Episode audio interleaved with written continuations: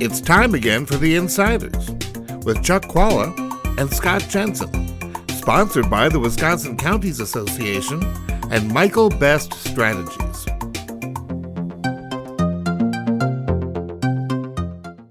Hi, I'm Chuck Chvala, former Senate Majority Leader.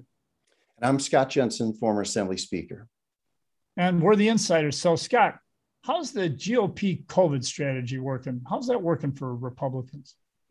Well, I think you got two things going on here, Chuck. I think first of all is that the vast majority of Republicans want to have, make sure that kids are back in school. That's what parents want. They want kids back in school, whether it's kindergarten or it's the University of Wisconsin. People want to see kids back to normal and back in their classrooms. And then, secondly, you have limited government Republicans raising questions like, wait, what gives you the authority to impose these orders in Dane County or at the University of Wisconsin? And a lot of that is because we've had this pandemic um, where a law was written 100 years ago. Um, and this is really the first time we've tested it. And you've seen that case after case keeps going up to the courts. So, in the case of the University of Wisconsin Madison, you've got Tommy Thompson, the pragmatist, trying to make sure that kids are safe and went out and got 90% of the kids to get vaccinated at UW Madison and over 70% at most of the other campuses. And you've got Steve Nass, who, who's got some oversight at the university saying, and where did where did Tommy get that authority uh, to do all that stuff? So I, I, think that's natural, and it's now working its way up through the courts. The courts um, keep batting it back. I mean, the Supreme Court did decide a bunch of these um, last time, but they decided on months, if not maybe a year, in one case after the case was filed. They finally got around to it. I think that's what's going to happen here: is that these things are going to be challenged in court. The courts won't get around to deciding it till long after local government and state government officials have acted on these matters. But there's a lot of uncertainty about what the powers are. Um, at the same time, there's a lot of people who want to get kids back in the classroom.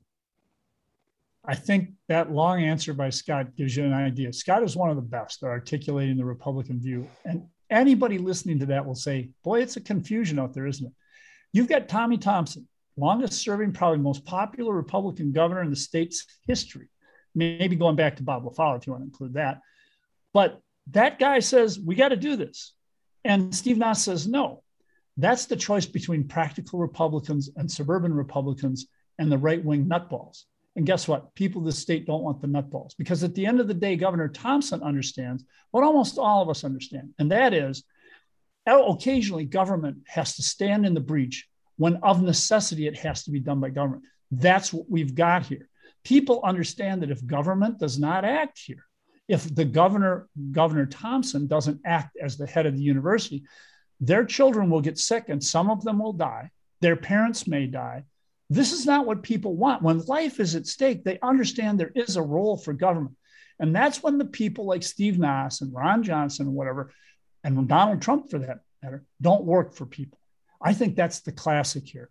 If it were not for this bringing it into such stark, stark terms, life and death, we wouldn't get it. I think now we do.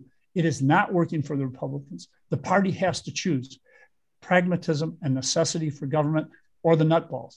If the Republicans, as they are right now, continue to choose the nutballs, they will pay at the ballot box. And more importantly, people will pay with their lives. Well, I don't. I don't think you're a nutball just because you're asking. Do you have the authority to do this? Please show me where it is in the statutes, which is what Steve Nass is asking in the legislature.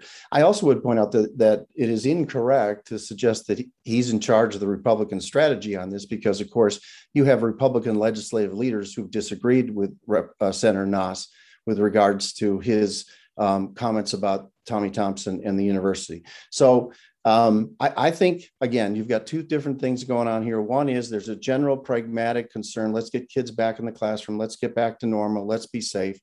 And then, then you do have, I think, an equally legitimate question like, well, wait a minute, wh- who has the authority to do this? Do you have the authority to do that? You've seen cases in Dane County where their local health authority has issued orders and they've been overturned by the courts, um, not once, but several times. We saw it at the state level with the governor. And I think we're continuing to see those legal cases now. Um, with, we will continue to see those legal cases as we go through yet another round of this pandemic. This is one of those rare instances where state where Scott states the question correctly. but that usually means you win the debate. But he states the question correctly, but it's a loss for the Republicans because absolutely people, every one of us wants the kids back in school. We know they need it, both educationally, emotionally, socially. We all want that. But the second part of the question, where he says, Oh, but do they have authority? No, people say, the next question people ask is, How do we make this happen and make sure my kid is safe? That's what parents ask.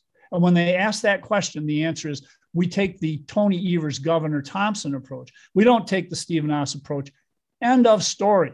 And I think that is going to be a problem for Republicans going forward, as we're seeing in Florida, where Ron DeSantis, the leading guy, if you take Donald Trump out of the equation, where the leading guy for the Republican nomination is paying a huge political price for his position. Why? Because people are dying. This is not some academic exercise. This is real life. I think the reality is here Republicans have to choose, and they better get back to the, the, the comfortable middle where kids go to school and they're taken care of. That's what people want. Yeah, well, I don't think it is the end of the story. I think as this pandemic continues on, we're going to see more and more court cases, more and more conflicts. Um, uh, there are people who are exhausted with the things that they've had to do, and there are people who are adamant that we continue to try to protect people, and there, that that clash is going to continue uh, in the months ahead. Well, We'll see you next time. we'll next get a time. chance to talk about it again, maybe next I'm week. sure we will. See you next time. You've been listening to The Insiders with Chuck Chvala and Scott Jensen, sponsored by the Wisconsin Counties Association and Michael Best Strategies.